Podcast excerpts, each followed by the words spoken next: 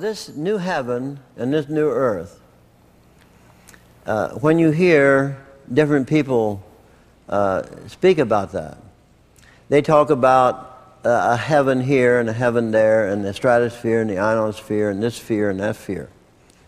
But in the eternal things of God, He hasn't created a different atmosphere or a different stratosphere.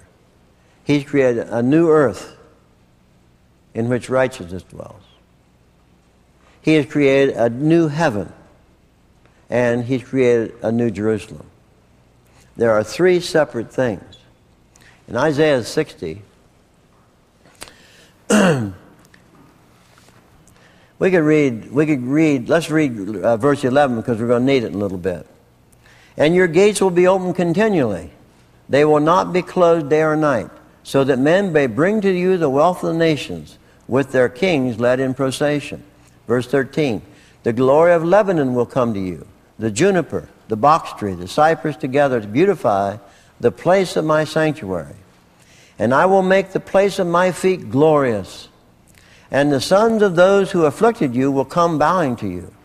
And all those who despised you will bow themselves at the sole of your feet.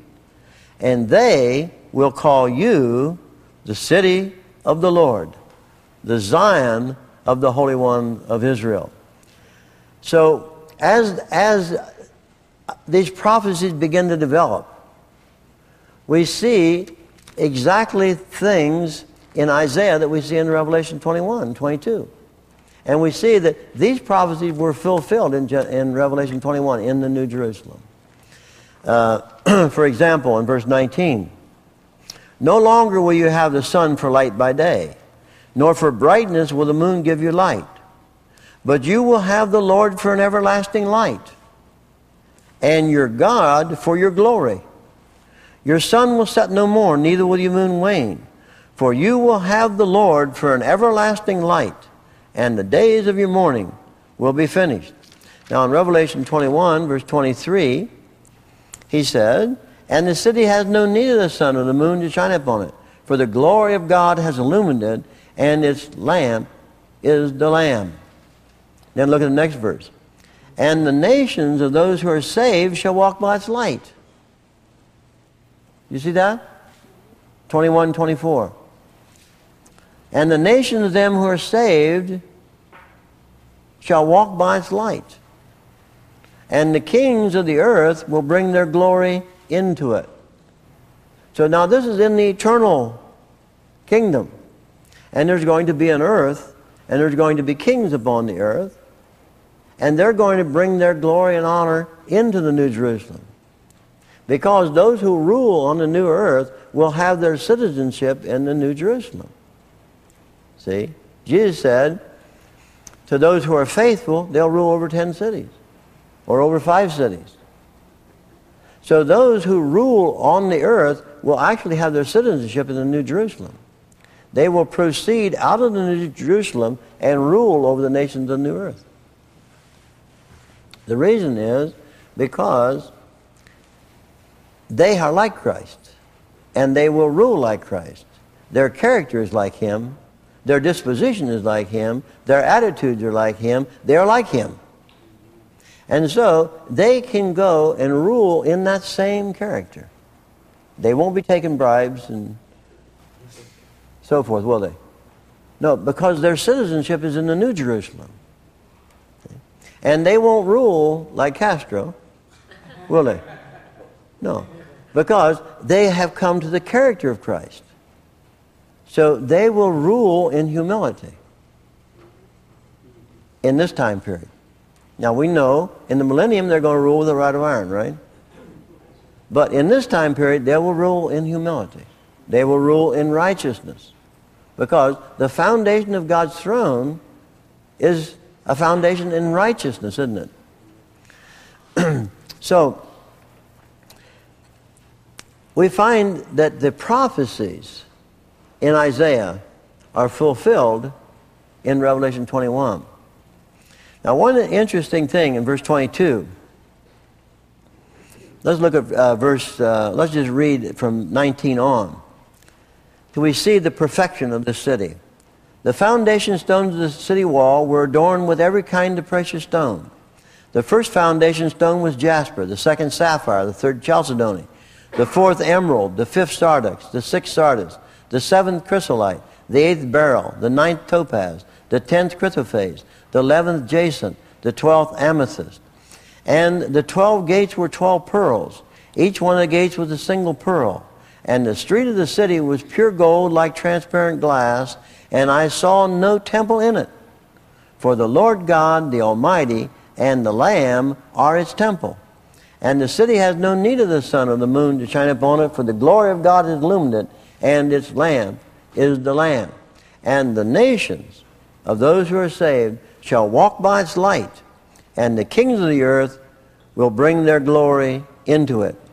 And in the daytime, for there shall be no night there, its gates shall never be closed, and they shall bring the glory and the honor of the nations into it and nothing unclean. No one who practices abominations and lying shall ever come into it, but only those whose names are written in the Lamb's book of life. Now, everybody's name is not written in the Lamb's book of life. Those who are born again have their names written in the book of life. But those who are totally given to Christ their name is written in his book because they belong to him. In Revelation 20, uh, verse 12, he said, And I saw the dead, the great and the small, standing before the throne, and books were opened, plural. And another book was opened. So there's many books now we're talking about, which is the book of life. And the dead were judged from the things which were written in the books according to their deeds. And the sea gave up their dead which were in it, and death and Hades gave the dead which were in them, and they were judged, every one of them according to deeds. And death and Hades were thrown into the lake of fire, which, that is, the second death, the lake of fire. If anyone's name was not found written in the book of life, he was thrown into the lake of fire. So the minimum requirement to escape the lake of fire is to have your name in the book of life. But no one can come into New Jerusalem unless their name is written in the Lamb's book of life. They're the ones who belong to Him. They have given themselves totally to Him and to no other. The two have become one flesh. Now, in the, in the plan of God, only the overcomers inherit the New, the New Jerusalem. In, in chapter 21, verse um, 7, He who overcomes shall inherit these things, and I will be his God, and he will be my son. But for the cowardly, unbelieving, and abominable murderers, immoral persons, and sorcerers, and idolaters, and all liars, their, pe- their part will be in the lake that burns with fire and brimstone, which is the second death. So, he's, he's explaining about the New Jerusalem, and he says, He that overcomes shall inherit these things. So the New Jerusalem is for the overcomer. When Jesus was speaking to the seven churches in Revelation 2 and 3, he was saying over and over and over, He who overcomes, he who overcomes, he who overcomes shall inherit. my logical mind says that if you don't overcome, you won't inherit. Is that right? If only the overcomers inherit, those who don't overcome will not inherit. But then they have to be someplace, don't they? They have to be someplace. Like somebody said, everybody has to be someplace. Some will be in hell. But how about all the nations of those who are saved? See? So it looks like the nations, those who are saved, are going to be on the new earth. And then the kingdom has its headquarters at the throne of God, which is in New Jerusalem. So the kings who, who have their citizenship in the New Jerusalem can go and rule upon the earth in righteousness. But their citizenship is in heaven, in New Jerusalem, so they can bring their glory and honor into that, New Jerusalem. but what about these in the new heaven? Uh, in the New Jerusalem, there is no temple because the Lord God Almighty and the Lamb are his temple. So in Revelation 7, we find another group that are in the middle of the tribulation. Revelation 7, he says about this great multitude. Verse 9 And after these things I looked, and behold, a great multitude, which no one could count, from every nation and all tribes and peoples and tongues, standing before the throne of God and before the Lamb, clothed in white robes and palm branches in their hands. And they cried out with a loud voice, saying, Salvation to our God, who sits on the throne, and to the Lamb.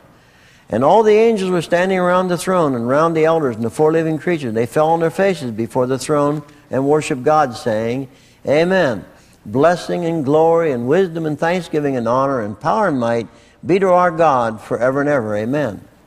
And one of the elders answered, saying to me, These who are clothed in white robes, who are they? And from where have they come? And I said to him, My Lord, you know. And he said to me, These are the ones who come out of the great tribulation. And they have washed their robes and made them white in the blood of the Lamb. For this reason, they are before the throne of God, and they serve him day and night in his temple. And he who sits on the throne shall spread his tabernacle over them. They shall hunger no more, neither thirst any more, neither shall the sun beat down on them any more, nor any heat. For the Lamb in the center of the throne shall be their shepherd, and he shall guide them to springs of the water of life, and God shall wipe every tear from their eyes. so we see in the middle of the tribulation, there's a great multitude which no man can number, of every kindred, tribe, tongue from everywhere. And they're gathered up before the throne of God. They're not on the throne of God, they're before the throne of God. And the angel said to John, Who are all these people? John said, Well, you know. He said, These are the ones who have come out of the tribulation, the great tribulation. They've washed their robes, made them white in the blood of the Lamb. Therefore, they are before the throne of God and serve him day and night in his temple. That's not the New Jerusalem, because in the New Jerusalem there is, there is no temple. And they serve him day and night. But in New Jerusalem, there's no night, is there? It's always day there, because the glory of God illuminates the New Jerusalem. So they serve him day and night in his temple. And it says that God is going to spread his tabernacle over them, or his tent over them. So where would that be? See? If there's no temple in New Jerusalem, and they are before the throne of God, not on the throne of God, and God spreads his tabernacle over them, where are they going to be? There's only one place. That's new heaven, isn't it? That's a new heaven. So, in that way, in that way, we can find people that's everywhere. Because God has a place for everybody. But everybody is not in the same place. See, in Revelation 6, you find another group. verse 9. In Revelation 6, verse 9. When he broke the fifth seal, I saw underneath the altar the souls of those had been slain because of the Word of God and because of the testimony which they had maintained. And they cried out with a loud voice, saying, How long, O Lord, holy and true, wilt thou refrain from judging and avenging our blood on those who dwell on the earth? And there was given to each of them a white robe, and they were told they should rest for a little while longer until the number of their fellow servants and their brethren who were to be killed even as they had be, should be completed also. So now we find those who are in heaven. They've been already up there. And they are under the altar. And they're crying out for vengeance. They're saying, How long, O Lord, until you avenge our blood? We died wrongfully. So you've got to avenge our blood. But when Jesus was crucified, he said, Forgive them. They don't know what they're doing. When Stephen was stoned, he said, Father, forgive them. So we see how far these people have come. They're born again, right? But they haven't come to any measure of perfection because they still have bitterness in their life and they're crying out for vengeance. Hmm? Then in, in Revelation 15, we find another group.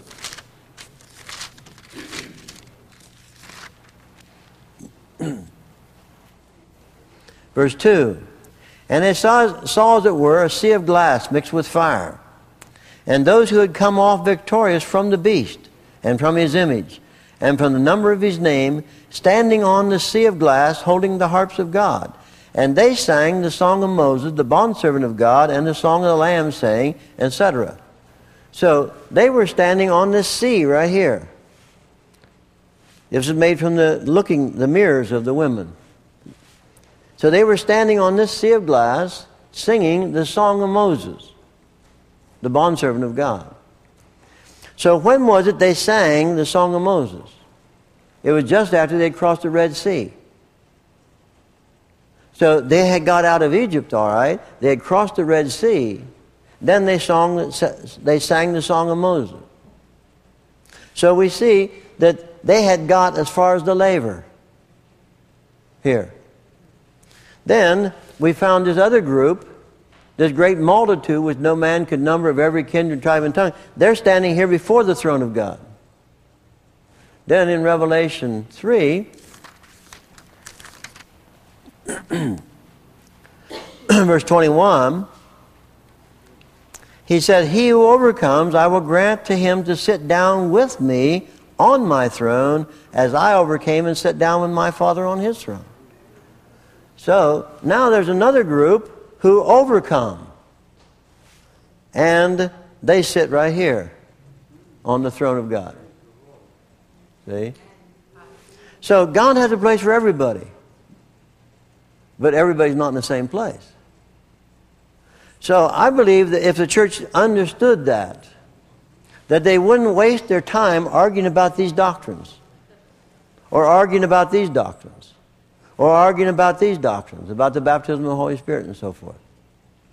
They would just, like we said the other night, put in their 35 cents, pay the toll, and let's go on.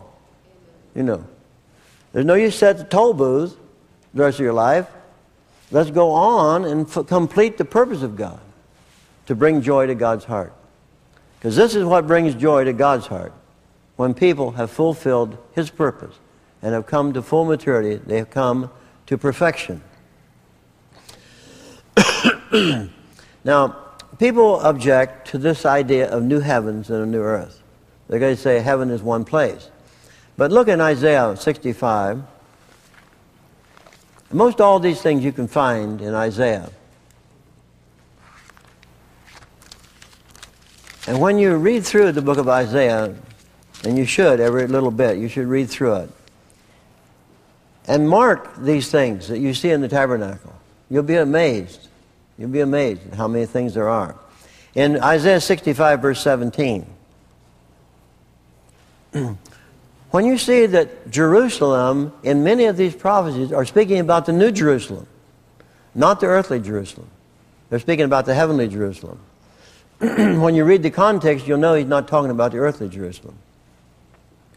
Verse 17, Isaiah 65, verse 17. For behold, I create new heavens and a new earth, and the former things shall not be remembered or come to mind. But be glad and rejoice forever in what I create. For I create Jerusalem for rejoicing, and her people for gladness. I will also rejoice in Jerusalem, and be glad in my people. And there shall no longer be in the herd the voice of weeping and the sound of crying. So here we see that he creates new heavens and new earth, and he creates Jerusalem for rejoicing. Look at Isaiah 66, verse 20. Then they shall bring all your brethren from all the nations as a grain offering to the Lord on horses and chariots and litters, on mules and on camels, to my holy mountain, Jerusalem, says the Lord. Just as the sons of Israel bring their grain offering in a clean vessel to the house of the Lord. I will also take some of them for priests and for Levites, says the Lord. For just as the new heavens and the new earth, which I make, will endure before me, declares the Lord, so your offspring and your name will endure. It's an interesting thing when you study the tabernacle and you see that the Levites could only minister here. Under the Old Covenant, the Levites could only minister here. Only the priests, the sons of Aaron, could come in here. But they were all of the same family, of the family of the Levites, because Aaron was also a Levite. But he says, I'm going to take some of them for priests and some for Levites. See? And he's going to bring them to his holy mountain, Jerusalem. For just as the new heavens and the new earth which I make will endure before me, declares the Lord, so your offspring and your name will endure. so as we, just, as we study the whole Scripture, we see that it's not strange to have new heavens and a new earth in which righteousness dwell. In 2 Peter 3,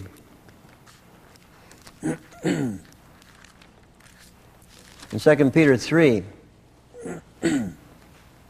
verse 14, I think I'll read from verse 10 down because it sets the context and it shows the change that God is after in our life. But the day of the Lord will come like a thief, in which the heavens will pass away with a roar, and the elements will be destroyed with intense heat, and the earth and its works will be burned up.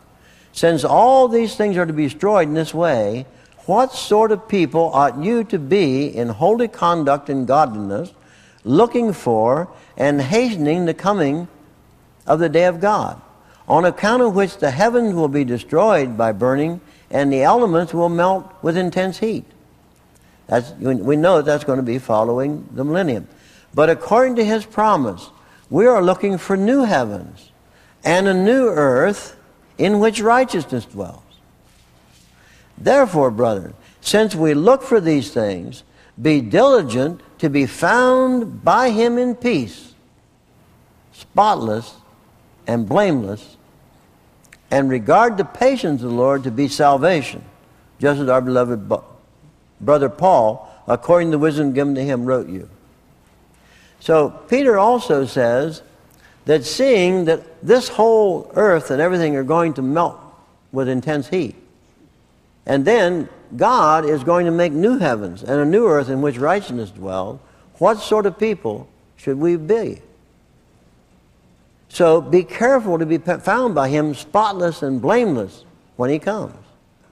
You'll find warnings and warnings like that through the Bible, and through the book of Hebrews. Many, many warnings like that. So God is going to, in the eternal things, He's going to create a new earth the first earth is going to pass away. There's not going to be any more seas. It's all going to be earth. Then he's going to create a new heaven. And then he's going to create a new Jerusalem. In fact, he's creating the new Jerusalem right now. he's creating it in his people. Or when we preach on the kingdom of God, we say the kingdom has to come to you personally. The kingdom comes to the throne that's in your life personally. That's where, that's where Jesus sets up his throne, and it's from there that he rules your life. And it's from there that the Holy Spirit points out things in your life that are wrong. They're not like Jesus. So as we begin to change those things, which we can't do ourselves, but we can submit to God's change and his discipline, and as God disciplines us and changes us, we become more and more like Jesus. Or, beholding him, we are being transformed from glory unto glory. See? So that transformation is an essential part of the Christian life. We also see that it's through trials and sufferings that God changes us from what we are. Sometimes, just in the trials and the suffering, He reveals to you things that are not like Him.